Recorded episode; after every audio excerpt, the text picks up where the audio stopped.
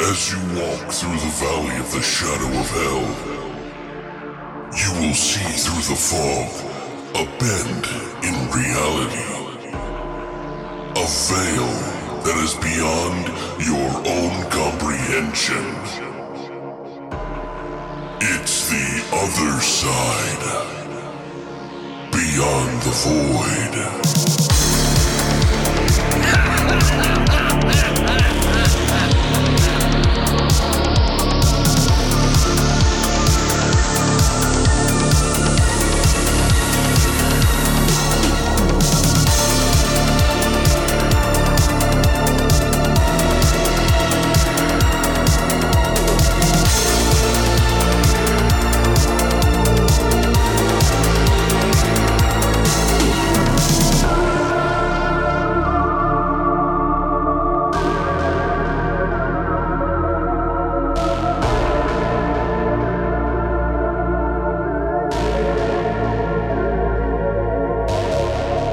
What's up, guys, and welcome back to Beyond the Void.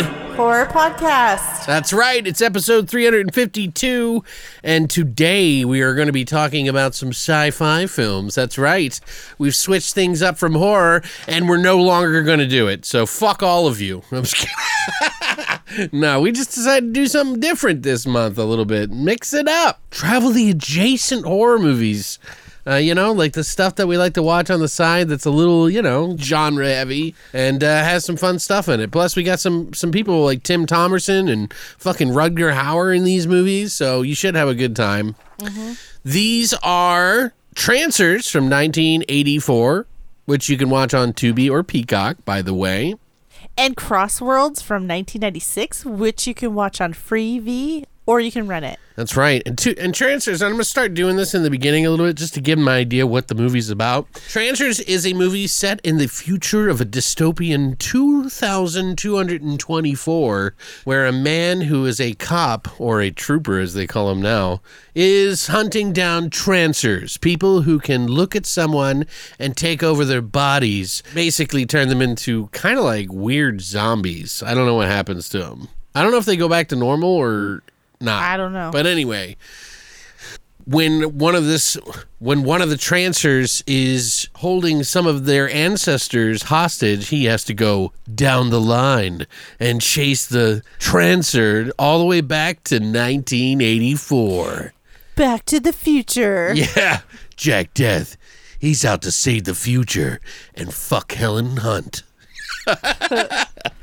so uh, we also have Crossworlds, which Rutger Hauer is in. He is sort of a character that is like a crossworlder. He is basically a man who is an agent like Jack Deth. So these movies really fit together in some weird way. Did you notice that? Yeah, uh, yeah, totally.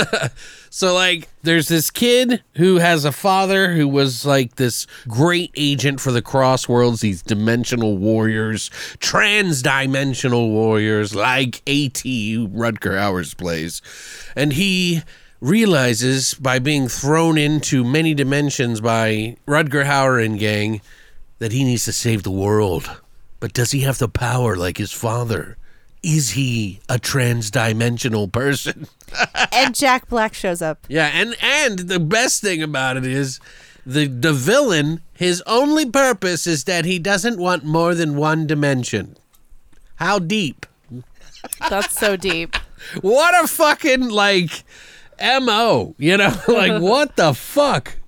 Anyway, so it's some fun sci-fi for you. We're gonna have some good times. Oh, you can watch Crossworlds on Freevee, by the way, which is on Amazon and all these other places wherever you can access Freevee. Um, but I, if you have Amazon Prime, you can just watch it on there, even if you don't have an account. I think, or if you don't have a subscription. It's and it's on the the smart TV apps.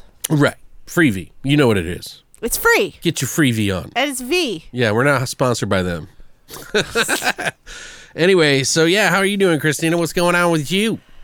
I'm okay. How are you? Wow, that sounds concerning. Jesus. I'm I'm okay. I've been through some shit. Pretty much. Uh, yeah. Well, my family got robbed and uh, my whole house burned down. But you know, things are going good. That's not true. Alex is joking. okay. Yeah. which is so funny, isn't it? It's hilarious. I started putting up Christmas decorations slowly. Yeah, it looks good. I mean, I mean, all Christmas looks trashy in a way, I love it. but it's like it's like homey trashy. But I go know? I go extra trashy. yeah, we we tie beer cans to all the tree, and Yep. no, not really. yeah. she got this little fucking tree this year, guys. Look, It's not little, it's just a five foot tree. First of all, most people are going to hear me us talk about Christmas and they're going to be like, they set their Christmas tree up already. it's because I'm busy and I had time. yeah, it's true. That's why. It's true. We got a lot of work we've been doing. We kind of redoing the studio and stuff.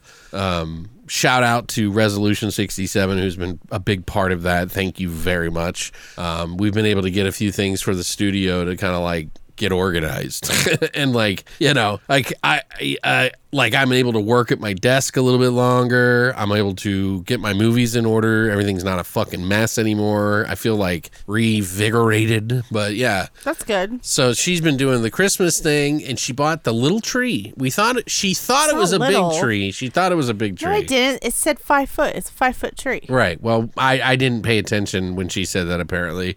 So when she put it up and set it up, I walked by and I just kind of looked at it like you fucking You look down on it. yeah. that sounds terrible. It's a tree. I'm not talking about people. All right. I don't care if you're five foot tall.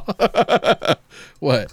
Yeah, but if you're a Christmas tree, it's supposed to be over my head. You know what I mean? That's the way I look at it. We don't have the space to have a big tree. We, we did before. Why don't we now? We have two. We have two trees. We got yeah, you threw one away. tree. It was old. It was falling apart, That was that had memories, Christina. and it was it was too big for the room. Anyway, yeah, she's right. But we still could have gotten a tall tree. This one, I, I, was like, you have to put that up on something because I am not going to look down on that Christmas tree. and I tree. did, and I did. Good And it looks job. better, doesn't it? It does look better. I did a good job. Thank you, me. Right. And I also we also have like a pencil tree, one of the tall thin trees. So I put that one up too. So I mean, come on, it's fine. Yeah. It's Christmassy. You can't miss it. it. Yeah. Christmas just is puking all over the place. But we do it in horror style, guys. So it's not like a, you know, we're not like, you know, decorating it up like Bing fucking Crosby over here, right? It's a white tree with Yeah. black decorations. yeah, we hang like like little like uh, horror stuff up on I- top of it and everything. And I just ordered a gremlin, a little gizmo. Gizmo is that his name? Little gizmo. Yeah, ornaments. gremlin? Yeah, gremlin. Well, there's gremlins and then there's mogwai. Oh, Mogwai. I ordered Okay, a it's the Mogwai. fuzzy ones of the It's Mogwai? a movie's called Gremlins, so that's what I'm going to say because What are you? people What know are you that. fucking like fifteen? You've never seen the movie before? Us old fucks should oh know my that God. shit. I just As big as fucking Gremlins was, people Christina. know what I'm talking about. Shut up. Yeah, I don't know. What is it? The the, the green thing. you gotta be more specific. It's Yeah. not Baby You Yoda. sound like you're either eighty or it's fifteen not years Baby old. Yoda. It's what the fuck is Baby Shit, Yoda? even fifteen-year-olds know better than that nowadays because everybody shares Gremlins. They have Gremlins or Gizmos or Wogwai, the show and everything is called Gremlins, which is okay? why I use. Well, the, show's actually called uh, Gremlins. is called Gizmo, isn't it, or something? Yeah, Or Mogwai, Secret of the Mogwai. See, see, now you're just making it more complicated. all I could have just used Gremlins. People know what I'm talking about. Anyway, there's some things that are coming out in the theaters and soon and the future after that. First of all, we got Thanksgiving, Thanksgiving finally coming out, which I'm going to be going to the theater by myself in a driverless car. Waymo. Yeah, which I'm a little freaked out. but I'm a little excited about it too because I can't wait to die. You need to remember to tell them about it. I just wanted to like go something to go wrong. Like I spill my drink on the console and then all of a sudden it darts. Like ever see Child's Play when the lady's in the car and she's like, "Oh, this is fun." Do you see the Child's Play remake where the old oh, lady? Oh, yeah, yeah. She finally gets in the fucking car and gets. Oh yeah, the neighbor that has that they unwrap the head. Right, That's like a turkey or some shit. right. you want that to happen to you? yeah, I want that to happen. so You know, it actually might because the road you're going down has a lot of construction, and I know those driverless cars they don't really do well in construction, Well, so it's you don't know. You might die. I told Patrick, I was like, "Hey, I want to go see Thanksgiving. Do you want to go or Thanksgiving? Why do I keep saying I- Thanksgiving? Thanksgiving is awesome. It's the best awesome. name. They really did take the best name. Yeah, they did. Um, not the best movie, but still pretty damn good for for indie. Right. But uh, Thanksgiving, I was like, "Hey, Patrick, do you want to go see Thanksgiving as our episode. And I was like, you know what? It's probably better I do it for an episode on YouTube anyway. Because he was like, I don't know, man. You know, kids and stuff. And I was like, all right, cool. I'm just gonna go by myself.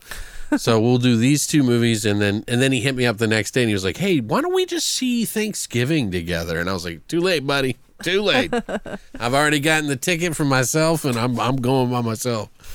so Murray, that's it, buddy. That's all you get. All right. So we give him treats every time we come into our studio to keep him busy so he won't freak out. And then he he eats them up in like two minutes and then looks at us and whines for like fucking 20 minutes. Right now, he's having problems with one of the treats. He can't get it out of the Oh, so now he's like frustrated. the toy. Yeah. Yeah, he's frustrated. Where is right the now. treat? You're supposed to just give it to me, you dumb bitch. I'm not supposed to work for Yeah. this shit. I'm just, I'm supposed to look at you and you give it to me, you stupid bitch. anyway, um, also, we got some other movies that are coming up in the near future, so probably next year. Um, Oh, uh, It Follows is getting a sequel. that's right. They follow. They Follows. Do you think it's will be about STDs still? Do you I- think it'd be more a little bit more prominent? All I know is that some sequels get a little too fucking crazy and try to like t- turn their movies into Christine again for some reason. And I don't think they need to do anything crazy like that. They just need to keep it simple. Like I had the idea that if there was a Blob sequel, that you don't really change too much. You just make their like something different about the Blob. It's in the future. It's mutated. Right. That's what I'm saying. It's not necessarily mutated, but like there's more of them. So that's Oh, what I think is going to happen with this one. There's going to be more STDs. the STDs have mutated. It's the fucking cockocalypse. Fucking- Everybody's wearing condoms on their head and shit. Like I it don't gives know. you a, vagi- a vagina dentata. Yeah, how are they going to spin this? Is it going to be like an orgy party or something Ew, like that? No, it was hinted at. Come on, it was. It I was. know, a but it was like uh, thing. that kind of changes it, right? Like you know, like I know that there's like this like cool idea inside of this sort of sort of um you know mirror of like how sex is treated and shit like that. But how do you turn that into like widespread? You know what I mean? They'll like do it. It was a very artistic movie. Right, like that's why I say it. Like, I mean, grab a few fucking old couple, like a grab like a bunch of old couples. They throw their keys in the fucking jar. Everybody's porking each other, There's and upside like, down pineapples. yeah, they're They have loofahs on their everybody's cars. scissoring and fucking sloshing about in this fucking room, and then they're like, Uh-huh. "Oh no, the stigma of being sexually uh, proactive." or maybe it's like OnlyFans, and everybody's like, like you know, oh, they're coming to get you online. you know, like there's some stigma with that, you know, because that's a stigma. I mean, that's what this is about, right? It's about losing your virginity and about like sex in general, and like as an as a, as a, as an adolescent, right? Wasn't the first one No, he had to give something to her in order for him not to die. right? Because society or something. It was like this pressure of society, right? Like that's what I'm talking about. The metaphor that was in the first movie. There's a lot of metaphors. In Right. Well, I don't know exactly what it is, but I'm just saying, like, what would be the second one? You know? Oh, I have no idea. Would it be a stigma about some other sexual thing? You know, like It's gonna be like a ten year gap maybe they'll just turn it into like between the Rabid first or movie whatever. and the second movie. Not Rabid. What's the other one? The uh, other Cronenberg flick that was not Rabid. The other one where they all fuck each other to death. Remember? I don't know. No. you always forget that one. I don't know why I do too. Anyway, also we got a Poltergeist TV series in early development, which I think that means that they're not going to be doing the movie, right? Like, is that or are they going to be doing both? Because I had heard the movie when we did the Poltergeist movie, we had heard that they were going to be doing it. Remember? Right. You know, there was a poltergeist show in the late 80s, 90s, Not right? that. That has nothing to do with it, though. That's completely. yeah, well, I know that, duh. I'm just saying there's already been a show. Yeah, but it wasn't about this. Like, it's supposed to be about this. I don't know what. What I, do you I mean this? It's the same premise. No, Poltergeist Legacy was about poltergeists in general. I don't think it had anything to do with the movie whatsoever. Wh- What's Poltergeist Legacy? Was that the show? Yeah, that's the show that you were talking about. Oh, okay. I don't think it had anything to do with it. I never watch it, so I have no idea. Yeah, I don't know either. I But just I'm pretty sure it has nothing to do with the movie. This is supposed to be like the movie. Kind of Oh. like how they did The Haunting on Hill House. the first movie, like the original movie, or like the remake of the movie. I'm just going to stare blankly at you and wonder Why? why you are not. I can't ask questions. you can ask questions. Maybe this is why I don't talk. Let's make some critical connections here, though. Like, right? How is that not critical connection? Because you just Poltergeist, said the movie, Christina. I just tried talking, to saying literally about the other TV show, all right. and Poltergeist, the movie, Christina. They're going to be making a TV series I got- based off the first fucking movie. I got it. But there was a remake. Why would they pick the remake that was totally unsuccessful? I don't know. That's Why would they make a TV show? hey guys, let's. let- Alex, why would they make a TV show? Christina, show? you then? are I'm, I'm asking legitimate questions. okay. Yeah, yeah, yeah. I don't think it's a legit. No, Christina, they're not going to do the remake. They should because put that would be a dumb idea. They should put me in the studio because someone needs to be asking these yeah. questions to these no, people. if they put you in the studio, we would have them make a TV series based on the fucking remake There that would- nobody likes. no, I, I didn't say I liked it. I didn't say I wanted it based on the fucking remake. Well, you're just I was even asking because you said I brought up the original TV show. sacrilegious. You were giving me shit about it. So then you said it was about the movie, and then I said which movie. So I Like, hope you guys are having a wonderful holiday season. Jesus, I'm allowed to ask questions. I just, it's so like, it just upsets me that you would even consider that. Like, I don't know why, because I love Poltergeist the movie so much. We literally just did an entire episode jerking off to the fucking movie, and how dare you bring up the fucking If- remake? if you liked it so much, why didn't you watch the TV show? The TV show has nothing to do with it, just as the Friday the 13th series has nothing to do with Jason. But you watched the Friday the Thirteenth series and you own it. Oh my God, you're driving me crazy. Uh, all right, podcast over. Well, we will probably watch this series once it gets released on. I don't know. Maybe I'm maybe I'm wrong. Maybe the series did have something to do with Poltergeist, but from what I remember, it doesn't. And we're now we're gonna look it up. So, Alex, No, hold What? on, hold on. Okay, so this is what I looked up, everybody. I had a little quick little jaunt down. Let's take a look down the fucking Wikipedia. Despite bearing the Poltergeist name, the only connection between the show and Poltergeist trilogy is the concept of legacy, which helped retrieve Carol Anne in the first film. oh, oh, so so it is related to the movie.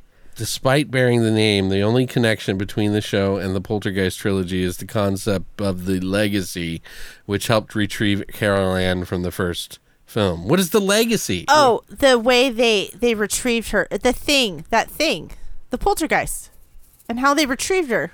You know, the lady. It's probably the, like the way they they retrieved Carol Anne.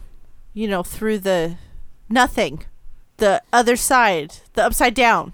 Oh, so yeah, so they just use some of the same lore, the same rule set, but nothing else. Right. So it's related. All right, I'm gonna go load a shot. You could say the instead of that, you could just you know the magic words. There's the TV show. Uh, good luck on what it's about. I was gonna tell you, but too late now. Anyway, I think it might be that time. what time? Horse shots.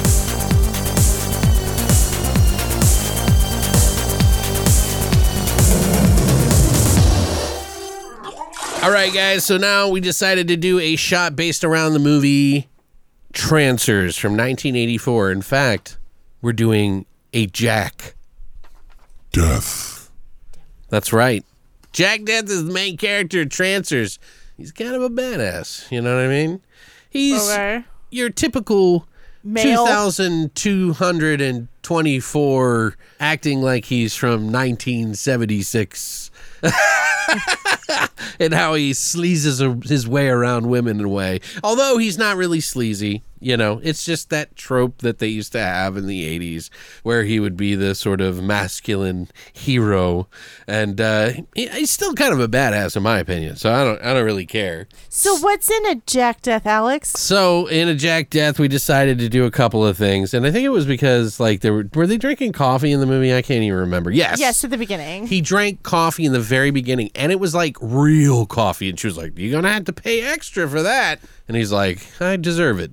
And, and then he's like, "And I want some of that real cream, not none of that synthetic bullshit." And she's like, "Coming right up." from the right straight from the cow. Yeah, straight from the cow's teat, straight from the the seventh udder of the cow that's been mutated Mut- into a frog Yeah. cow. It doesn't even have a brain anymore. It's just a bunch of sack squirting milk out of it, you know, in the future, you know, because we're humane That's in the future. Anyway, so we got three ingredients, right? Two. Okay. Why don't you tell us, Christina? Okay. We have a quarter shot of 99 espresso, and the rest is Jack Daniels, because you know Jack. That's Deth. correct. Jack Yeah. Deth. Which I think is a pretty apropos shot. So uh, don't smell it yet. God Oh, damn I it. smelled it. I'm not going to smell it. We're going to Okay. try it. All right. cheers. Cheers.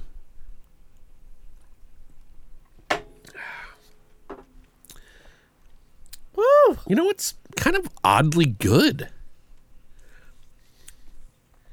That's wild. I like the little ting of the, the espresso. That's actually.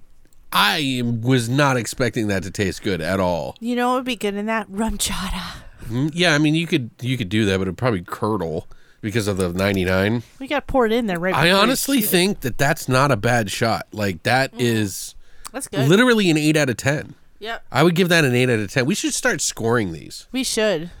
We should score them. Yeah, 8 out of 10 guys. Like I really genuinely like the taste of that. Like the coffee goes well with the jack and it, it kind of blended together really well, which surprised me a little bit. Like I was not expecting that to go that way. But I mean, jack does work in coffee, but you know, 99 isn't exactly fucking coffee, you know what I mean? So, but it does have a, a heavy sort of espresso bean kind of flavor to it, so it's good. But yeah, if you would like to try a Jack Deth, all you have to do is go to longlivethevoid.com and check out our hashtag horror shot section now. That's it for horror shots. All right, guys, so we're going to jump into our flesh and potatoes of our sci fi extravaganza of Trancers from 1984. And, Cross Worlds from 1996. and we're going to go ahead and do that right now.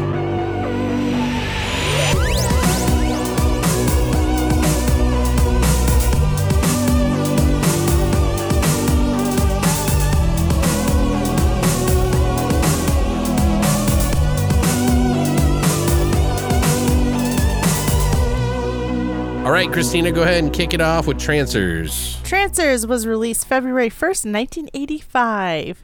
A gruff bounty hunter travels back in time to the 1980s Los Angeles to stop a twisted criminal who can transform people into zombie like creatures. Tagline is Jack Deth is back, and he's never even been here before. I was gonna say, I was like, did you do the sequel? but it makes sense, you know, because they're they're borrowing from everything from 1984 before. Okay, this was directed by Charles Band. He did a movie Owner. lo- owner. You want to explain who yeah, he is? I, I was gonna say you probably don't know as much as I do, but Ch- Charles Band is the owner and runner of Full Moon Entertainment, which was originally Empire, where his partners and him developed a lot of films, including like Ghoulies and Trancers and everything. And those movies became part of the Full Moon catalog. You know, Robot Jox, Arena, things like that that were like underground. He's kind of like, um, how would you call him? Kind of like a Roger Corman of sorts, but uh, for the more like the release age, because Roger Corman goes pretty far back too, and probably before Charles Band does. Um, but Roger Corman did a lot of like movies that were like you know low budget films that they would just pump out to exploit other films. You know what I mean? And they kind of did the same thing, but they they were a little bit more original. You know what I mean? So Charles Band he he directed a, a- quite a few of those films too. like Parasite, Dollman versus De- Demonic Toys, Which Tim Blood, Thomerson from Trancers is in that. He's in Dollman. He, he is Dollman. uh, Blood Dolls, The Ginger Dead Man from 2005, Evil Bong. Yeah, because he directed Ginger Dead Man, Evil Bong, Puppet Master X, Axis Rising, and Ginger Dead Man versus Evil Bong. The writers on this film are Danny Bilson and Paul DeMeo. Uh, they both did the Flash TV series from the 90s and the Sentinel series from the 90s. Uh, the Rocketeer, 1991, Zone Troopers, which we have on VHS. It's Which has that guy in it. What's his name? Uh, yeah, which is down here, and I'll say yeah. that because it's in here. Um, and then uh, yes, and it stars Tim Thomerson, who plays Jack Deth. He was in Near Dark, Fade to Black from 1980. You have Zone Troopers, a Rat Boy, which we've recently watched. Oh, that's right. He was at the party. yeah, and like you said, he was he was Dollman uh, and Dollman in Bad Channels. Cherry 2000, baby. That's a great one. He was also in Fear and Loathing in Las Vegas, Unseen Evil, and Evil Bong. Bad Channels. Did you say that one? Yeah, I did. Bad Channels He is, a, is a really good full moon one. It's one of those like musical ones where they had like a band play some music, and uh, there was like two songs on there I absolutely loved mm-hmm. when I was younger. Anyway, And we have Helen Hunt, who plays Lena. And of course, she was in Twister and As Good as It Gets, Mad About You TV show. I know her from Peggy Sue Got Married from 1996. Mad About You was her big thing, though. Yeah, that was the big one. Uh, she was also in Castaway, yeah, she was the wife, right? right? And you know, she's been in a shit ton of stuff because she's Helen Hunt. Um, we have Michael Stefani, who plays Whistler. Or Weisler. Oh yeah, Detective Weisling. Yeah, it's Weisler, I think. Oh, uh, he was in the Mission Impossible TV series from the 60s and a show called The Young Marrieds. Uh, we have Art LaFleur, who plays McNulty. He was in The Blob, Cobra, Ribbed. Ace Ventura, Pet Detective Jr. Do you guys know what I'm talking about? No. in the blob 1988 which i'll be doing a review of here soon he uh he's the fucking pharmacist who meg the girl that's in the movie by shawnee shawnee who is the main girl in the movie uh she goes on a date with that one kid from the football team and he comes over and his buddy had told him that he wouldn't get condoms but he was getting condoms for himself so he made put all the weight on that other kid. And then he shows up to pick up meg and the dad's like oh hi nice to ribbed. Anyway. We have Thelma Hawkins, who plays Engineer Raines. She was the mom in Family Matters. That's where I knew her from. I could have sworn I almost thought she was from Star Trek. I don't know why. She was also in The Love Guru and the Ma- love guru jesus christ and uh, The Matrix Resurrections Yeah. from two, 2021. i think the love guru is like one of the last movies that ever tried to like act like something else you know they were like oh yeah we can't do that anymore mm-hmm. so anyway Uh, we also have Richard Herd, who plays Chairman Spencer. He was in Get Out.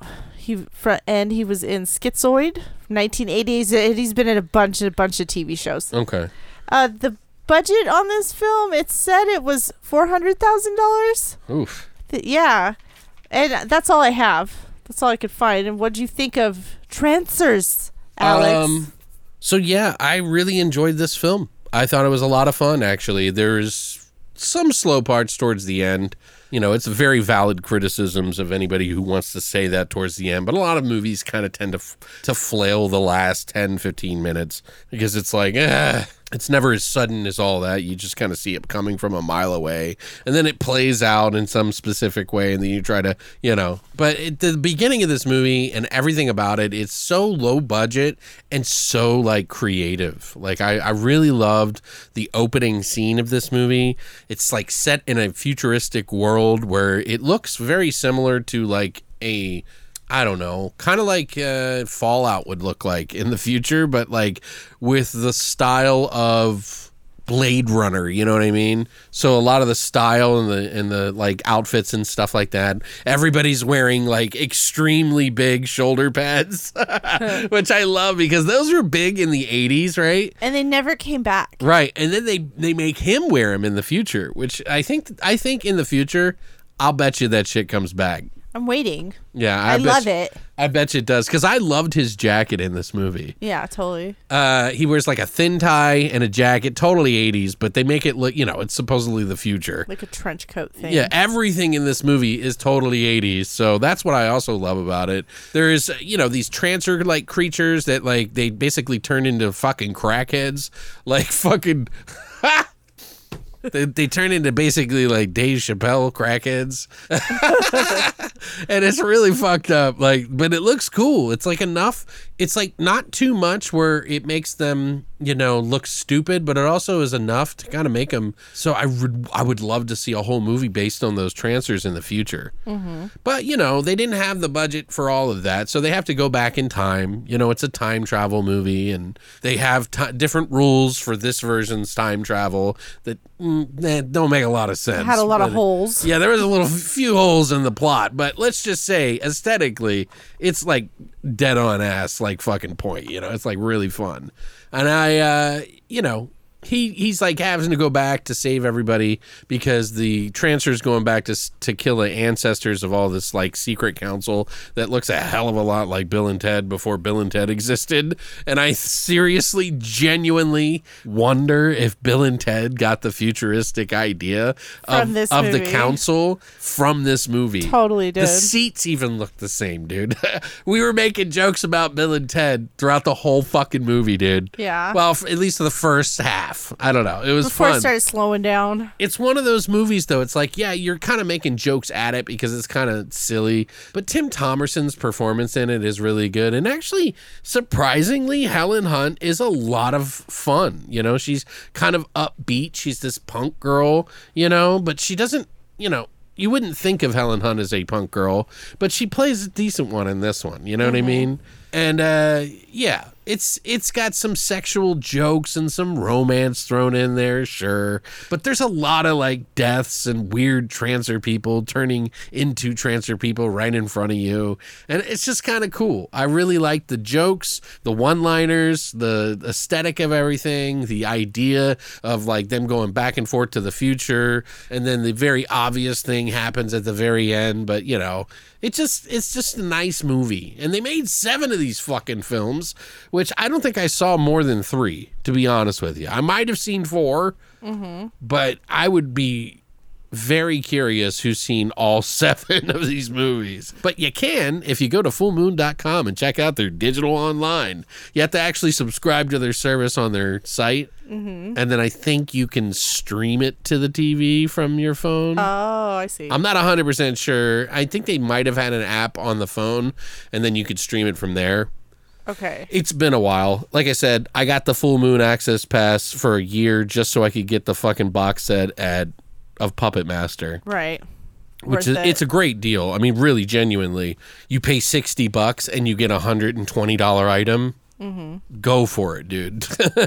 they even have some Jess Franco movies in there. So if you're ever interested in doing that, and I seriously didn't get paid by them to do it. Not a big fan of their service, to be honest.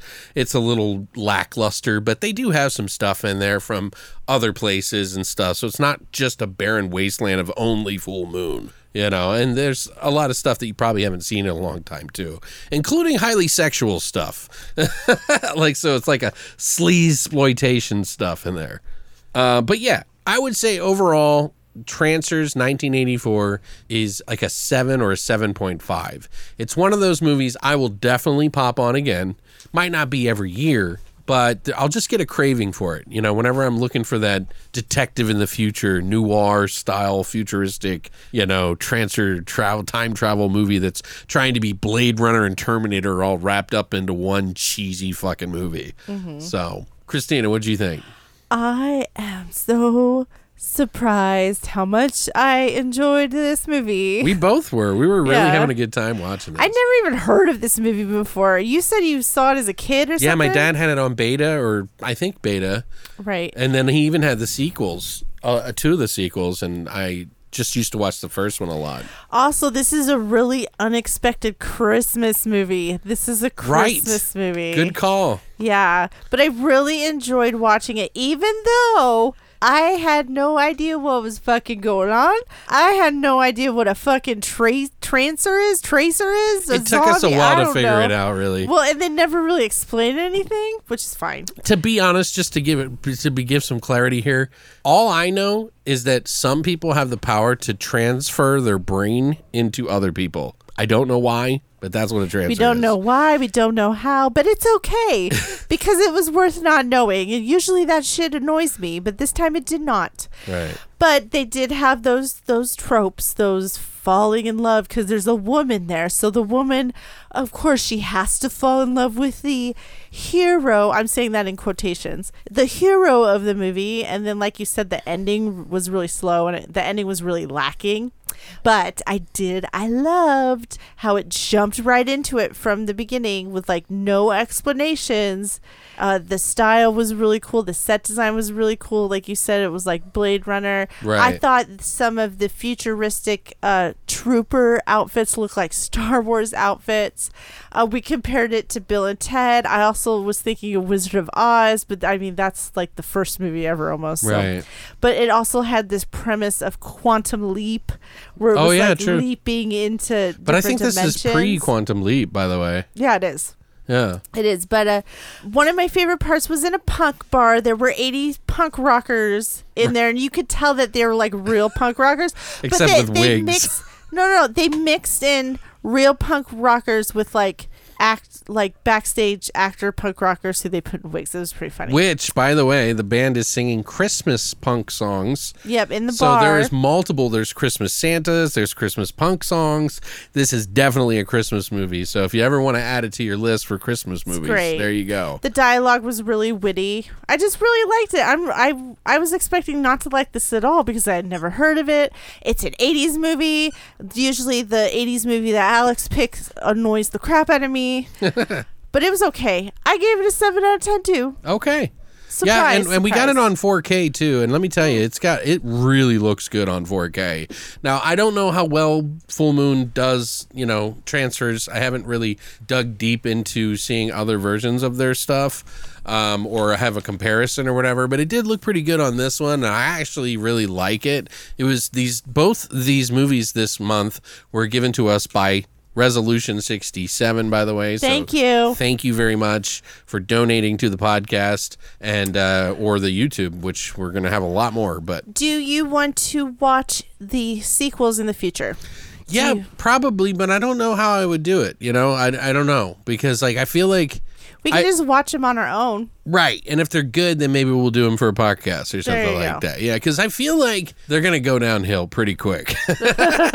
well, Helen Hunt was in in them up until the third one. That's what I thought. Yeah, because I remember, like I said, I remember watching up to the third one, and then there was like a really big shift in the fourth one. There's also a really big shift in the second one too, Mm-hmm. because there's no more futuristic stuff, and I think most of the people love that aesthetic of the future that they had in this movie. Right. And I think that's something that's you know something that's really interesting about the 80s and why I think I like it so much is that we had all these different like companies that were trying to exploit the mainstream.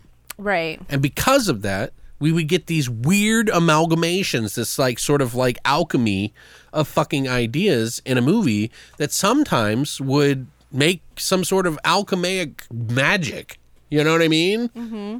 And it, it was it was actually pretty cool. You know, like like I said, we we got um we got stuff that's like you know tra- time traveling in here. We got the Terminator. We got um, just a ton of stuff, a ton of different ideas thrown into one movie, and I think that I think that's why the '80s are so different than today because they had budgets back then to be able to exploit it. People were willing to put the money in to exploit films and do it on a budget and and make these f- fucking wild ass movies. Today, like I'm sure we have the people that do it, but it's there's there's a lot of corners that are cut.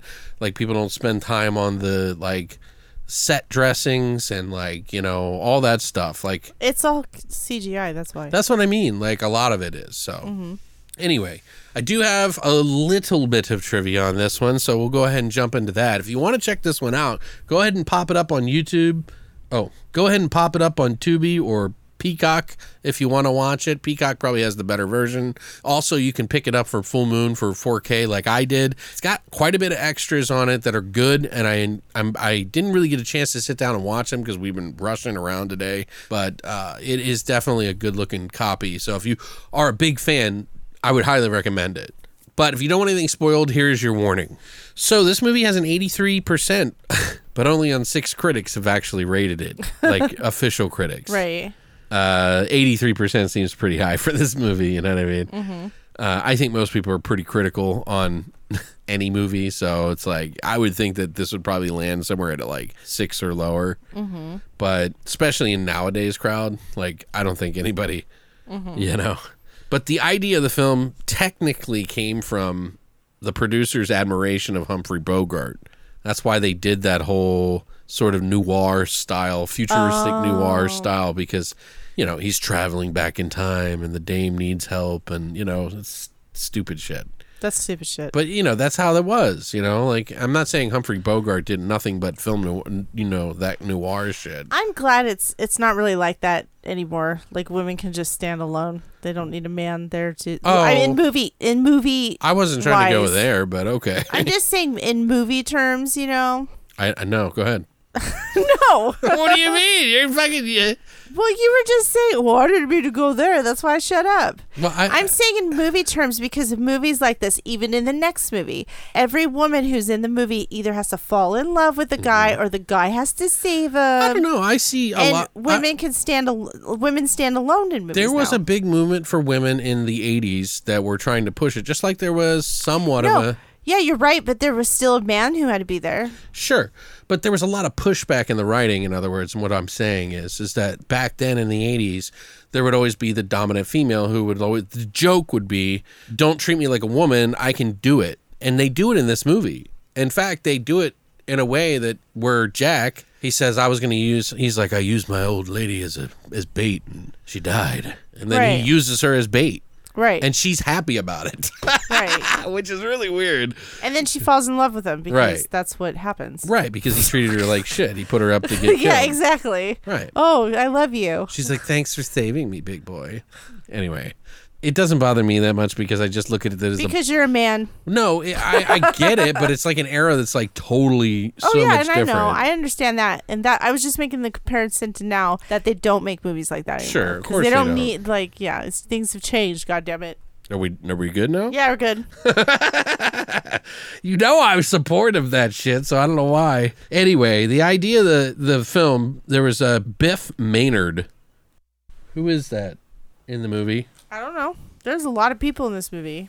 Oh, he was Hap Ashby. He was the guy at the end of the movie who was like following around the drunk guy that they like help. Oh, the baseball player. Right, the The, ba- baseball bum. Right, I got confused by that because like Tim Thomerson's character Jack Deth comes back as a football as a bas- a baseball player that looks very similar to him in a way because they both have mustaches, but I guess that's just a thing of the times. But he didn't come back as the guy on the card. He was looking for the guy on the card. I thought he came back as his ancestor. No, but that wasn't his ancestor. The baseball player wasn't his ancestor. Okay. Well, I, I was confused by that. I don't I don't know. I guess he looks exactly like him back in the day. Didn't make sense to me anyway. They didn't even show a picture of the guy that he body he Yeah, jumped into. Their time travel was you could go back into somebody else's body. As long as it was an ancestor. Right. Why would he look exactly like Jack Deth 300 years into the future? Biff Manard, who was the character who played the drunk bum, was actually drunk while playing Hap Ashby. and Tim Thomerson had to literally manhandle Biff because he had no idea what he was supposed to be doing or where to go. So that's not even acting, by the way. That's great. When he was like, hey, manhandling him and pushing him around, it was for real. it was for real, yeah. This movie's intro and futurescapes, as I was talking about how the aesthetics of it look, and you know, kind of b- borrows itself to Blade Runner. Mm-hmm. Jack Deth's car is a 1955 Mercury Montclair that was heavily modified by Gene Winfield, who built the spinners and full size cars for Blade Runner? yes. Oh, nice. So that was two years before. So you called it. Yeah. No, I mean it. It just looks like it. I mean, look at it. There's no, Right. Blade Runner is one of the biggest futuristic, you know, Right, movies films. ever made. Right. So like, we don't really get that many futuristic movies like that, which I, I really like to see it. Mm-hmm. Tim Thomerson apparently had personally recommended both Helen Hunt and Biff Manard Manard uh, to the filmmakers. So Good choice. yeah, well, Biff obviously didn't know what the fuck he was doing, so that's probably why he was pushing him around because he was like, "Dude, what the fuck are you doing to me right now?" I liked it. I thought it was silly. It works. It really does work, but I please don't drink on set. Neil Gaiman actually is a big fan of this movie, by the way. Oh, I like his work. Yeah, he said this was uh, one of. He said it was funny, comic book, and fun. I enjoyed it immensely. Mm-hmm. So, oh, is this time to play? I'll, I'll just wait. Christina's gonna play with the dog for a little bit while we uh, take this little break. Just let me put some music on. Okay, Good, I was calming him down. Jesus Christ. okay.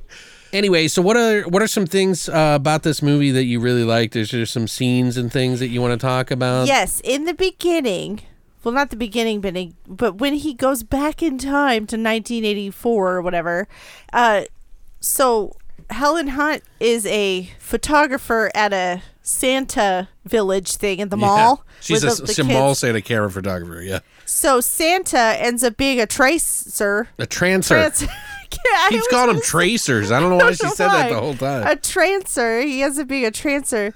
So he attacks Jack Deth and they get a fight. It was really funny. So he, they get a fight, and so the mama Santa, what's her name, Miss, Mrs. Claus, Yeah. sorry, Mrs. Claus, gets on the phone and no, she's she gets like, on the on the fucking security. radio. Yeah, She gets on to security. She's like, security, we got trouble at the North Pole. I don't know why that made me laugh was- so hard. Dude, we, there were so many times they said so many dumb Yeah. things. It And was then, funny. And then the security shows up and like the the Santa he, or Jack Deth shoots Santa, so Santa gets shot, and then the kid, the the kid's like to his mom, he's like, he shot Santa Claus. Yeah, can you imagine? oh my god, it was just so funny. Jack, you, you, how do you explain that to your fucking therapist? You know what I mean? Like, so when I was younger, there was this guy from the future. and he turned, and then Santa turned into a zombie. See, he possessed the body of this guy, and then like he was like banging this chick the night before, but it wasn't really him. It was this other guy, and then that guy got put on hold while Jack Deth inserted himself in the guy's brain Because he And- was his ancestor. Yeah. And so there's this other guy who is from the future who's Whistler, not the guy from the Blade. or Resident, Resident Evil, Evil. Which yeah, we've had a lot of Whistlers. The only I, I compare it to the Resident Evil because he's the villain in the Resident Evil. Oh. and he's a vi- villain in this movie. But anyway, And Whistler and Blade is actually he helps Blade. see that guy was going in there, and then he shot like Santa, and so I don't know if I'm supposed to be upset because Santa is actually dead, or it was another man, or there was a third person inside of him. I'm really confused. I think I'm part Santa. anyway. What was one of your favorite scenes? Oh, there's there's quite a few actually. I, a lot of the beginning was really fun. I like the McNulty character always fucking with Jack Deth because like he's it. There's a lot of tropes in this like from so many different movies. You know what I mean? There's always the chief that's up the ass of the guy who does all the really good work, but he gets his hands dirty too too much and causes too many problems. So the chief is always up his ass to like And it's even like that in the future. yeah, it's even like that in the future. and they even have diners in the future where they wear old school outfits like they did in the 1940s for some reason. I don't know why. I guess the, you know, the the, the styles go back around after a while. Yeah, yeah. But uh yeah, I thought the, the the between them it was kind of funny. There was a couple of jokes in between them that were pretty bad. Jack Deth has some pretty uh interesting jokes that he did. What did he say? He said uh he has that watch That stops. she gives him the watch and it's like a one it's called a long minute. You'll get a long minute. And he's like what is that? And she's like oh it's it'll basically stop time. It'll seem like time has existed for a lot longer while for for you than it will for everybody else you'll move really fast etc and he's like boy i could have used that on our last date i was like what What's good with that dialogue though? It's just it. They don't like dwell on it. It's not immature. It's just really blunt. It's just one liners. that's just how it was in the 80s and 90s in general No, not always. Yeah, it was. Sometimes they would drag it out to where it was stupid, but this, you know, they just one liners. Bam, bam. Right, bam, like in the next movie, they kind of redundantly do some stuff. Exactly. Yeah. I got you, but that was '90s, so it's a little different. Yeah, I don't know. There was a. Can I talk? Hold on, I was just looking to see what here. Oh, go ahead. There's a really funny scene where she goes and gets them Chinese food, right? Yeah, And he was like, "What the fuck are these?" Uh, he- She's like, "These are fortune cookies. Here, I'll read your fortune." So she opens the the cookie and she's like, "It's from Whistler. It says I'm gonna kill you and your girlfriend." God damn it. And in my mind, I was like, "How the fuck? What the fuck? How does he know?" he's like, he's like, God damn it! I knew he was find us. How did he figure it out? And then she starts laughing. He's like, you think that's funny? Oh, you dumb bitch. yeah, it was a joke. I thought that was clever because Yeah. even I was like, "What the fuck?" And since it was the '80s, he hits her, you know, but it's normal. no, he didn't. anyway, uh, sorry. I have a really dark sense of humor. I mean nothing by it. Oh, there was another part where like McNulty comes through as the little girl. He goes back in time. He's gonna go back in time. So like he goes back in time, but the only ancestor he can find because you can only go back in your bloodline because it's a, it's all a chemical uh, time travel sort of thing. Sciencey things. Yeah, like the only way that you can go back in time is if you have an ancestor of bloodline from you, which I'd be fucked. I wouldn't have any ancestors whatsoever, so I wouldn't even be able to go back in time, literally, because my I'm the last of my bloodline. So Wait, but you're the last, so you can go back in time. yeah, I would only But- be able to go back this far. I But, would. but you are this. What if I was like sent back to go save the future 20 years from now? I'd have to wait it out. And who knows if I'm even going to live that long from now. anyway, um, so he goes back into the little girl and he's like, "Yeah, I had to sneak out as the little girl and everything. It's stupid." He's like, it's, "Don't don't laugh," It's- you know. And then he, he busts in on them about to have sex, like Helen Hunt in there.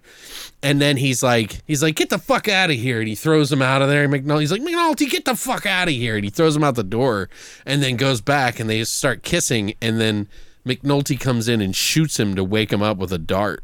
And then he goes back to the future, He goes back in time. which I don't understand how that worked, but okay. so he goes back to the future, and then they they tell him some dumb shit that they could have told him. In Literally, a fucking email. literally, right? He was no, but he went back in time to talk to him to get him to come back. He could have told him. Right. So McNulty's like, "You're done. You're out of here. You got to get the fuck out of here. We're not going to have you anymore because you're just in it to get laid, and I don't want to fucking deal with it. We got some serious work we got to get done."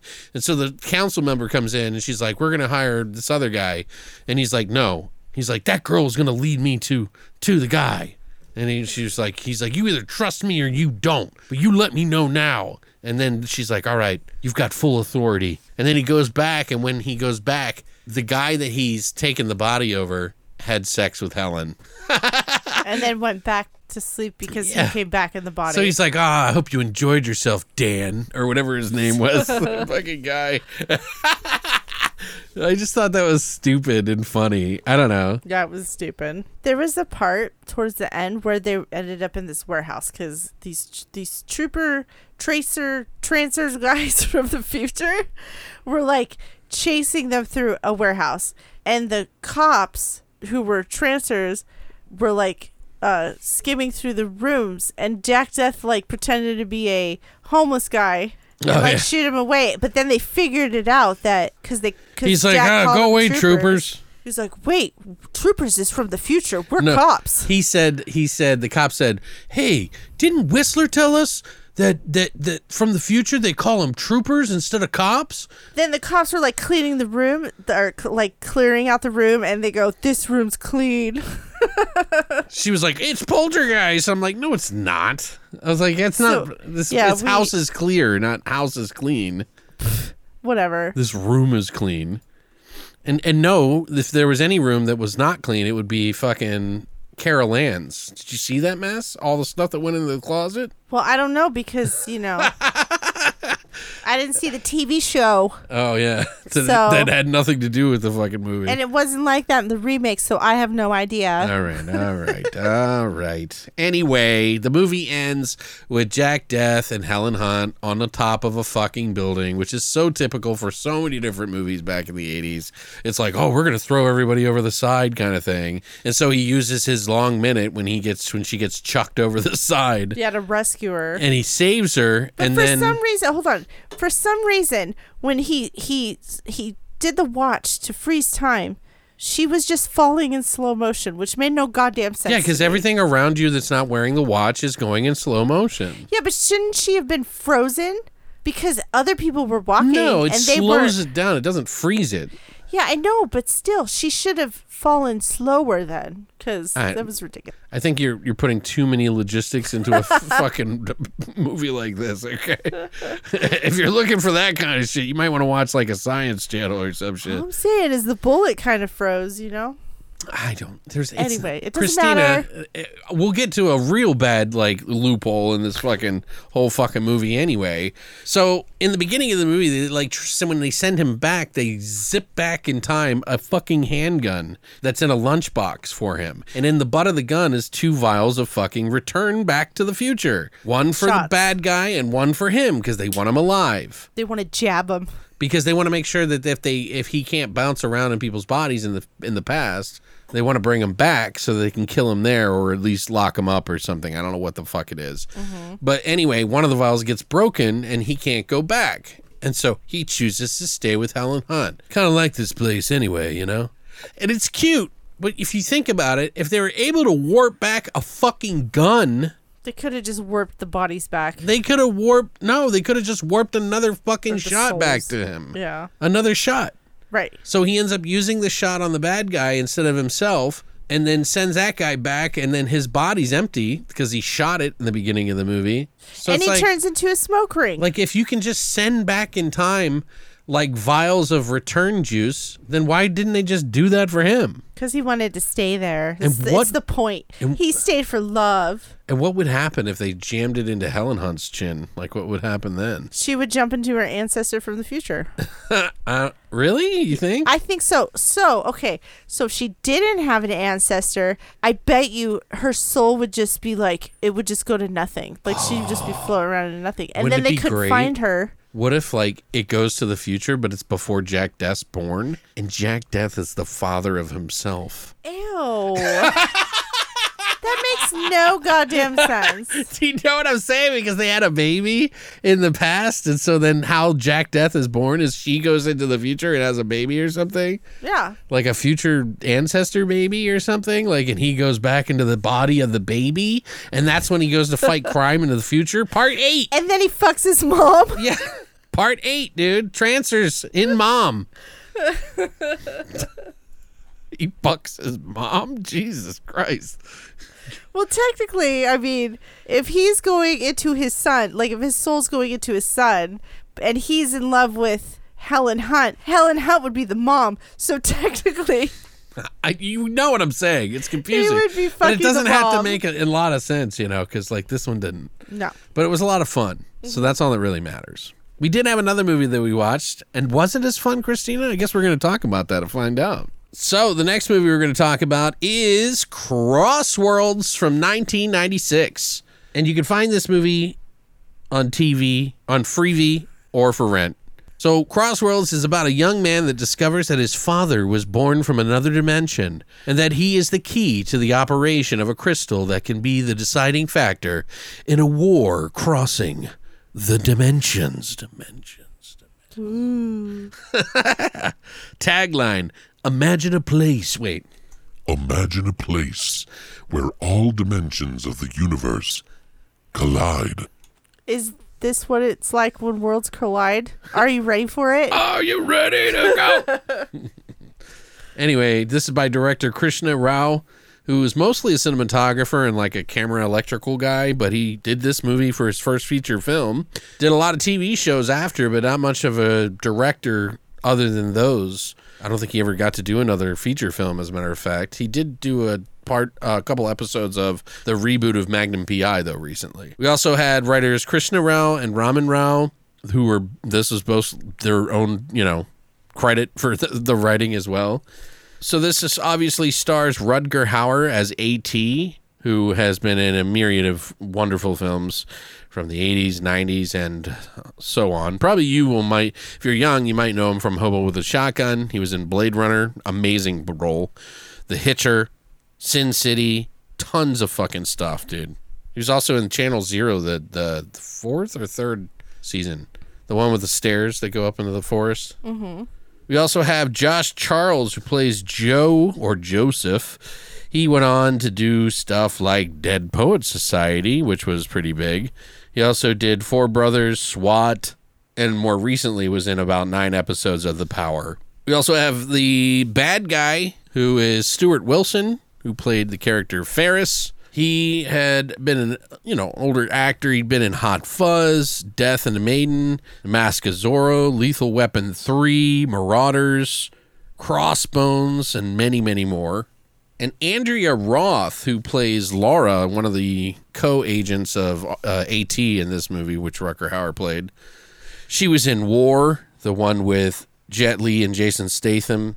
She was also in Rescue Me for a while, Dark Places, The Collector, and more. And we also have Perry Anzilotti, Anzilotti, who played Rebo, who was like the assistant of the bad guy. He did a lot of different stuff, including gang related. He uh, Crossroads was one of the bigger bigger roles he had actually. Was he the short man? Yes, Okay. he was in uh, Bean, the TV show, Ah, makes sense. as Doctor Squeaking. He was also in De- Days of Our Lives, Brooklyn Nine Nine, and many other shows. And then, last but not least, we have Jack motherfucking Black, who played Steve, who's a wild case in this movie. Really kind of annoying in some regards, but also kind of like He's a bro. nobody in this film either. Barely in it. Barely in it. This is like we're talking. He's probably done a bunch of episodes on um, Mr. Show already, and maybe even Tenacious D already at this point. Like early, early stuff. 96. Yeah. Yeah. So he had already done that stuff. And uh, he was obviously in School of Rock, Nacho Libre, High Fidelity, etc. You know who he is. And preaches, preaches, preaches, preaches, preach. I love your soul.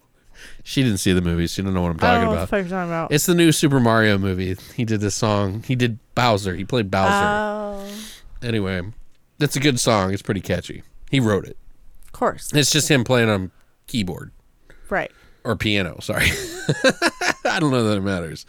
Uh, but yeah, I don't know too too much about the budget of this one. This one uh, was a straight to video feature. You know, uh, it was meant to look like a big budget feature that would be in the theater, but uh, definitely not.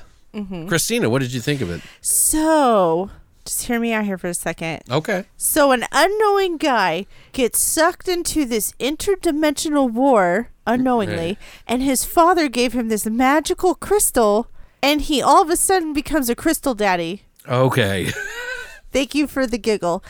This movie was just okay. I wasn't, it wasn't anything special or interesting to me, yeah.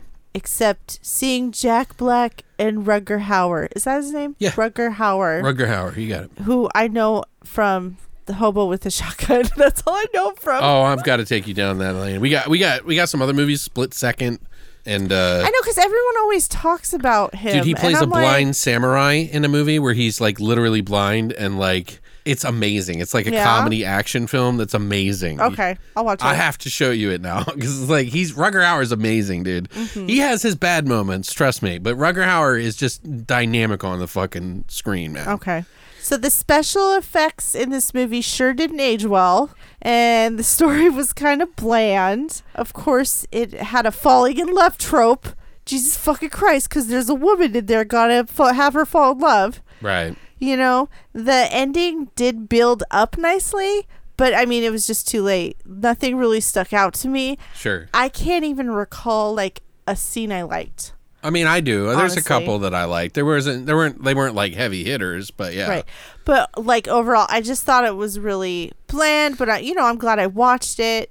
It was during a time that if you that, that was like one of those movies that was on the shelf that you know because we were getting so many on the shelf movies that weren't in the theater. Yeah, and it felt like it should have been on like the Sci-Fi Channel because it was 1996, so they were doing actual sci-fi movies then. And I bet you it was on the Sci-Fi Fi Channel I don't for know. sure.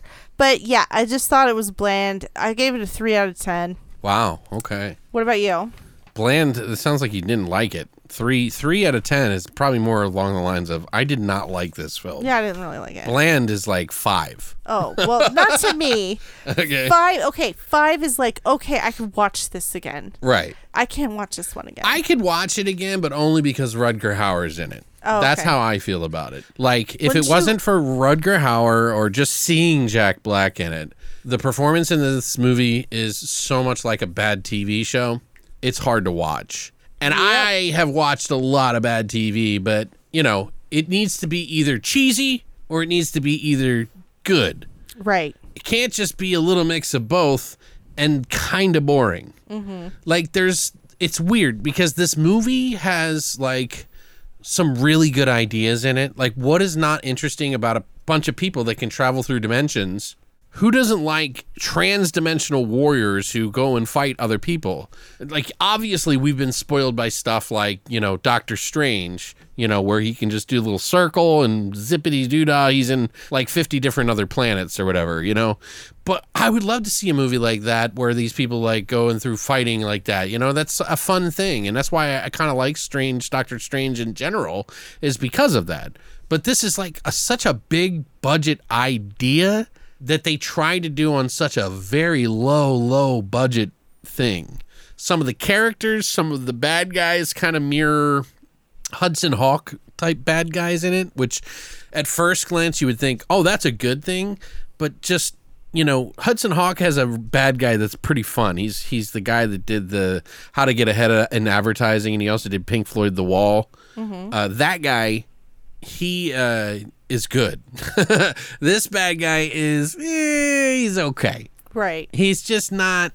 I, in fact, there was times in the movie that I literally saw him looking over the left-hand shoulder of the main star guy, the guy who plays Joe, to read his lines. I'm not joking. Wow. If you watch the scene when they're looking over the scepter of Dyke, whatever the scepter, I have it written down somewhere here. I just kept calling it the staff. Yeah, well, it is a staff later on, but there it's called the scepter of of something. right. Um, Crystal Daddy. if you look at that scene when they they look when they're looking over the staff, he's looking over to the left past past the character the, the character. Nice. And it's like, "Wait, what are you doing?" I watched that part like 4 times because I was like, "What?" Anyway, that's just sort of, you know, that's a minor gripe, you know, really to be honest with you because Rutger Hauer's in this movie. Is he as dynamic in all the other action film as he does, you know, with these one-liners and things like that? No. Not at all. This is such a very dull Rutger Hauer. He has some of that camaraderie in this movie, but not a lot. And I think it's because he and the other cast members don't bounce off each other well. There's too many. I don't even know why they even had the girl in there. They wanted to have some sort of love story in there, and I'm not. It's either her or her, or the main guy. Like they didn't need both. That's what I was thinking. It was Me just too. too much. It was too much. Um, there was some like you know pretty out of date you know CGI in it, but I'm not going to fault the movie for that because you know it's 90s CGI on a budget. Right. what are you going to do? You know what I mean? We're not expecting Jurassic Park levels of fucking.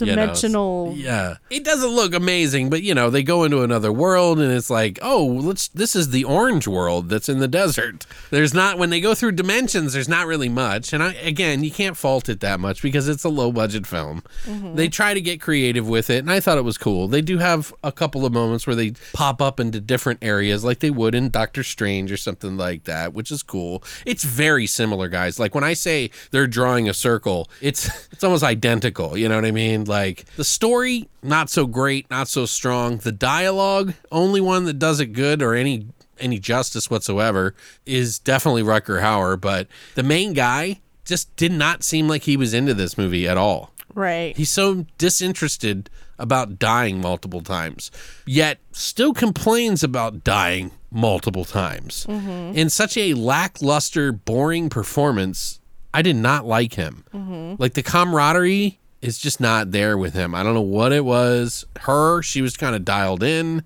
You know, it just didn't seem to work. There's like this love thing going on. That doesn't make any goddamn sense whatsoever. I don't know. It just is a little bit hard for me to watch, but I do like it because I think that if someone were to take this idea and actually turn it into an action, like mainstream picture mm-hmm. and put the money into it, I really think it could have been a better film Right. but it wasn't. They didn't have the budget, they didn't have the money, straight to video, so you can imagine, you know, it's not like we get now where it's straight to streaming and you get something like No One Can Save You, Right. which is like really great CGI, well, pretty damn good CGI and, you know, big feeling budget even though it's a small movie. You know what I mean? This is mm-hmm. just I think this is just too ambitious of a movie for someone's first movie. Mm-hmm. And I think it really shows in the film in a lot of places.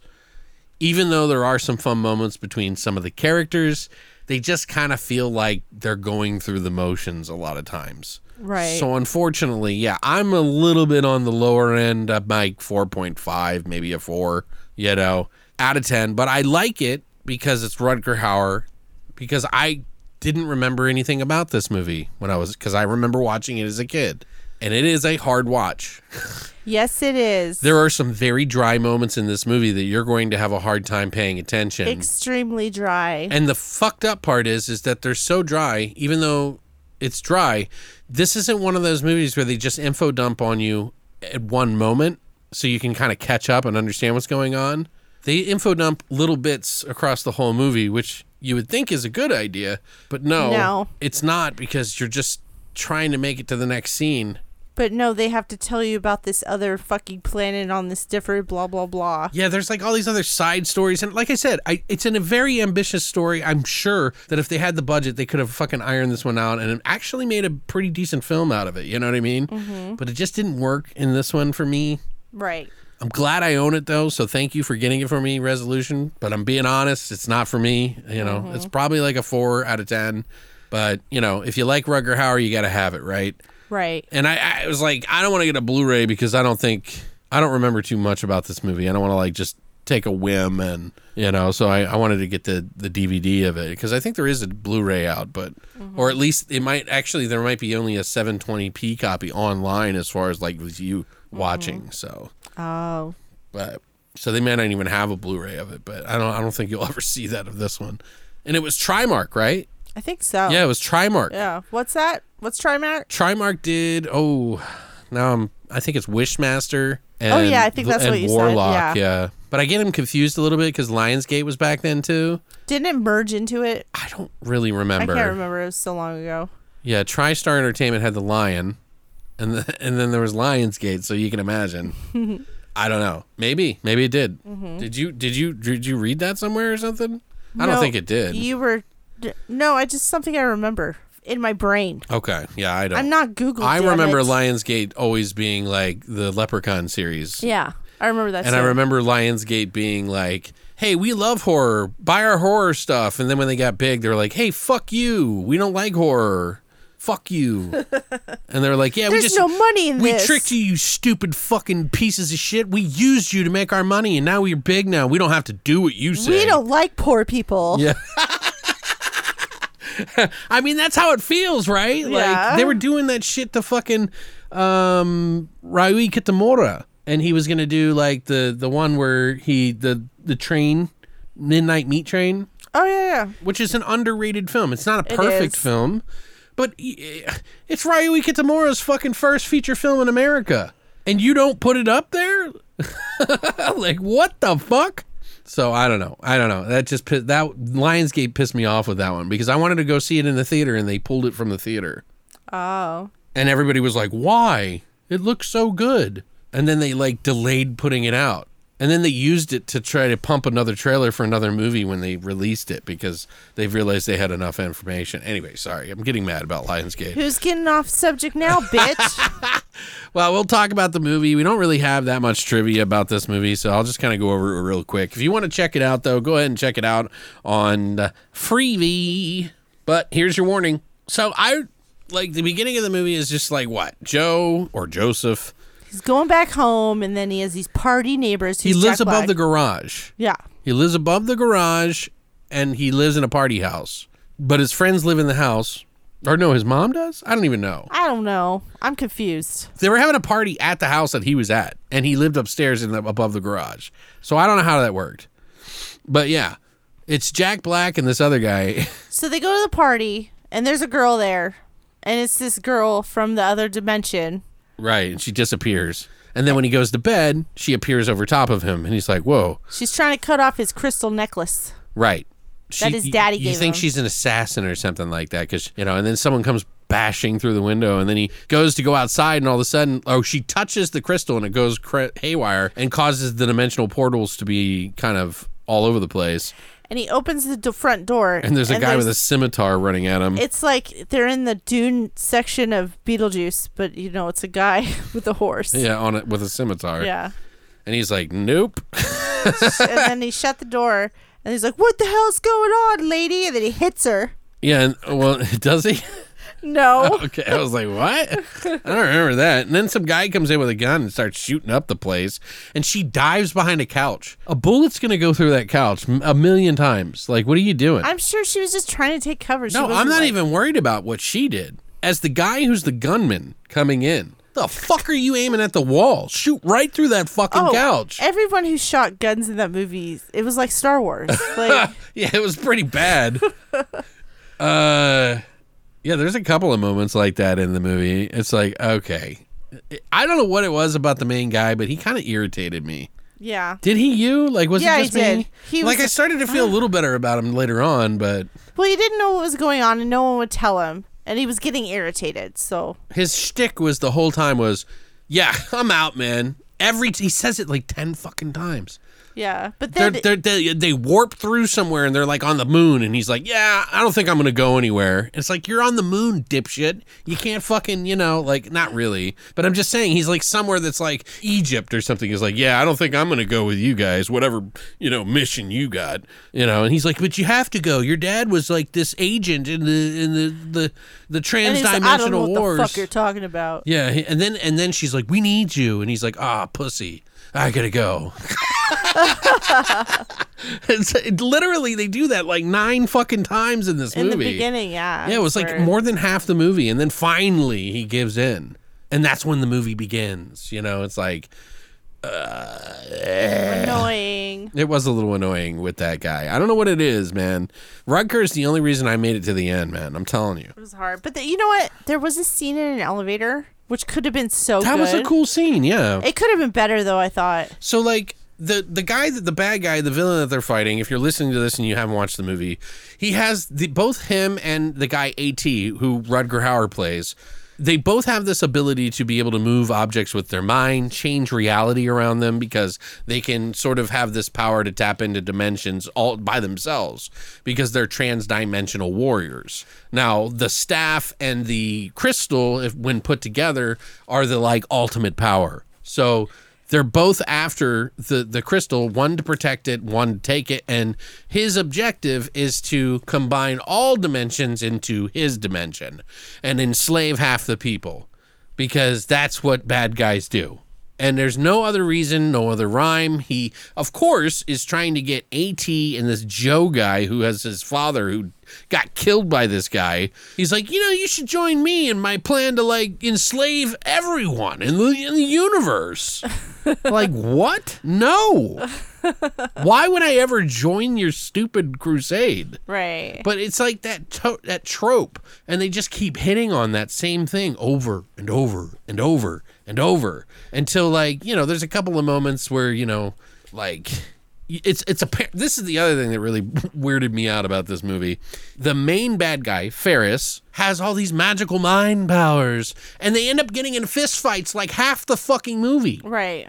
Why? Yeah. Why isn't he just using his tr- his transfer power? He Or- literally taps his his mini boss on the head and like fucking turns him into fucking spaghetti. and like if you got that kind of power, why the fuck are you throwing fists? Right. Like why are you even playing around? Are you, is your ego that big that you you know like Jesus? And I don't know how the the main guy because he shows up at the end and suddenly has the power. I got the power. He's got the power. Like Rutger Hauer's like, yo, he's like, you got to do it, kid. You got to do it. You got to find the will and the power to do it. And he slams his staff down on the ground. The scepter of wait, hold on. Let me tell you. I'll tell you what the name is. The scepter of Dyrrachion. That's stupid. It sounds like a lizard. Yeah.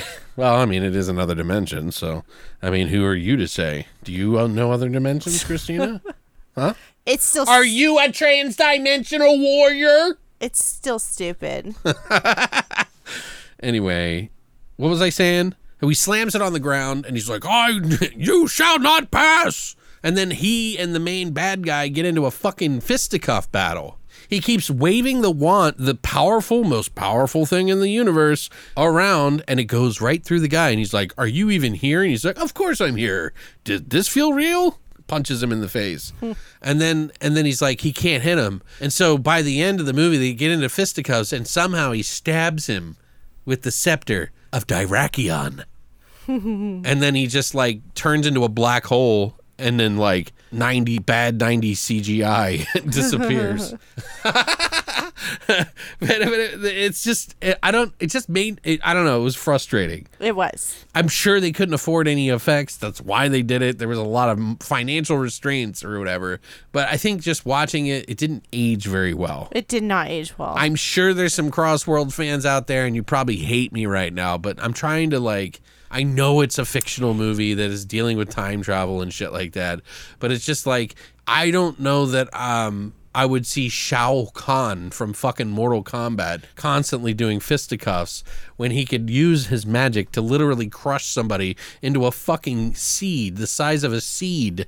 He was turning gold statues into live animals. Okay? oh, okay. Motherfucker had like powers of beyond, and fucking AT Rutger Hauer could barely lift a goddamn necklace off the table like some sort of fucking potty trick. You know what I mean? Yeah, well, like I said, like the the part in the elevator where they're in the elevator and it switched to another dimension, and and she fell, and then he was like holding her, and they were like yelling at each other. Oh yeah, go ahead. like that part was kind of crazy. It would have been cooler if the effects were a little bit better. Because even when it's when the elevator like switched to the other dimension, Right. like it, I don't know, it just kind of lacked. it was a cool idea though. Right, that's what I'm saying. That there is some like nuggets of cool ideas in this movie. Like that's a really cool idea that you could like really jump into and like, wow, that guy is affecting your mind so that you know it's kind of like that uh, Moon Knight show. In a way, you know what I mean, like where he's affecting their mind or whatever. Uh huh. Obviously, very limited for 1996 on the like uh, visual effects and stuff. Right. But I really just wonder what it would be like if someone could really sit down and rewrite the script in a way that would be completely different than what we got, right. but still use some of the elements, the good elements, into it. Like, I wouldn't mind having a Rutger like character guy in the movie, a much better lead, and a more interesting uh, sidekick, although she was kind of better than he was at times. I just didn't. Right. I don't know. It was weird. It was just uninteresting. It just was not interesting. I love the idea of like that they had to walk a certain way to like find portals and stuff. They had to and- walk backwards, and then they had to wait till the wind stopped blowing to turn Yeah. around. Well, then whatever. I mean, it, it- that's like thoughtful stuff, you know. Like I'm glad it, that there's that deep of a layer of stuff on this movie because if they didn't, it would be kind of a pointless movie anyway to watch. So Mm-hmm. probably would have been a worse movie. right. Right. So that's why I say there are nuggets and good ideas in here. Mm-hmm. They just weren't executed well. right. So, but yeah, I would love to hear what you guys think. If you've seen this movie, do you remember this movie? Have you rewatched it? Did you watch it with us? I would love to hear what you think about both of these movies in the comments section down below. Do you guys like uh, when we do like stuff that's adjacent to the horror a little bit sometimes? I think it's fun to kind of go outside of it every now and then. It doesn't have to be every time, but you know, like we could do stuff that, uh, you know, just for funsies. If you have some ideas or things that you would like us to do, because I like a wealth of different stuff, and sometimes they kind of cross over. You know, when you have friends that like horror, but they also like something else, and then you find some new movie in between the two of you that's like you've never seen before. It's just like one of those things. Uh huh. So I would love to hear what you think about these movies, though, guys. Next week we got Patrick with us. He's going to be filling in for Christina for a week, and uh, he used to be one of our ex-hosts on the show. So hopefully, if you guys have been listening long enough, you might know who Patrick is. He used to do a lot of the grave plots with us. Uh, he, I think he did the majority of them. With Oh yeah, me. most of them. Yeah. Brittany did some, and he did a lot. And I haven't done any because I suck at it. She's worried. She should do it because no, I miss I'm doing not. it. I'm not creative with I. I I was gonna have him do a grave plots with me on this episode, but it's a lot of work, guys. Like I get into it and then I start. We come up with a movie on the spot, pulling names out of a hat that people made up. We we have a whole collection of them what we used, and people would submit. And then we would make a movie off the top of our heads. But I was like, dude, I'm gonna try to like, I'll end up trying to make so much a soundtrack for it or a fucking, you know, all the sound effects for this because I would create sound effects and things that would go along with the story while we're telling it. And so it would be like you're in the movie. So it was really cool. I really like that. Mm-hmm. But yeah, we're going to be watching two movies this next week, though.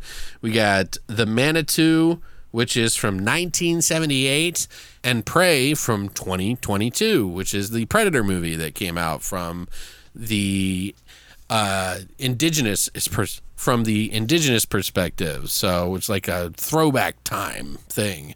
But The Manitou, by the way, is a movie that was kind of like uh, Rosemary's Baby in tone a little bit, but it has like some supernatural shit. Both of these movies have indigenous people in them, and yeah, I know that's kind of pushing It's it. It's Thanksgiving. Yeah, it's Thanksgiving, so we feel like we should, you know, throw out some indigenous love a little bit. Uh, one of them's kind of like a silly movie, and one of them is kind of uh, also a silly movie, but they're entertaining as fuck. So we'll talk about them. But thank you guys so much for coming by. We'll see you next week, and as always, Long live the void.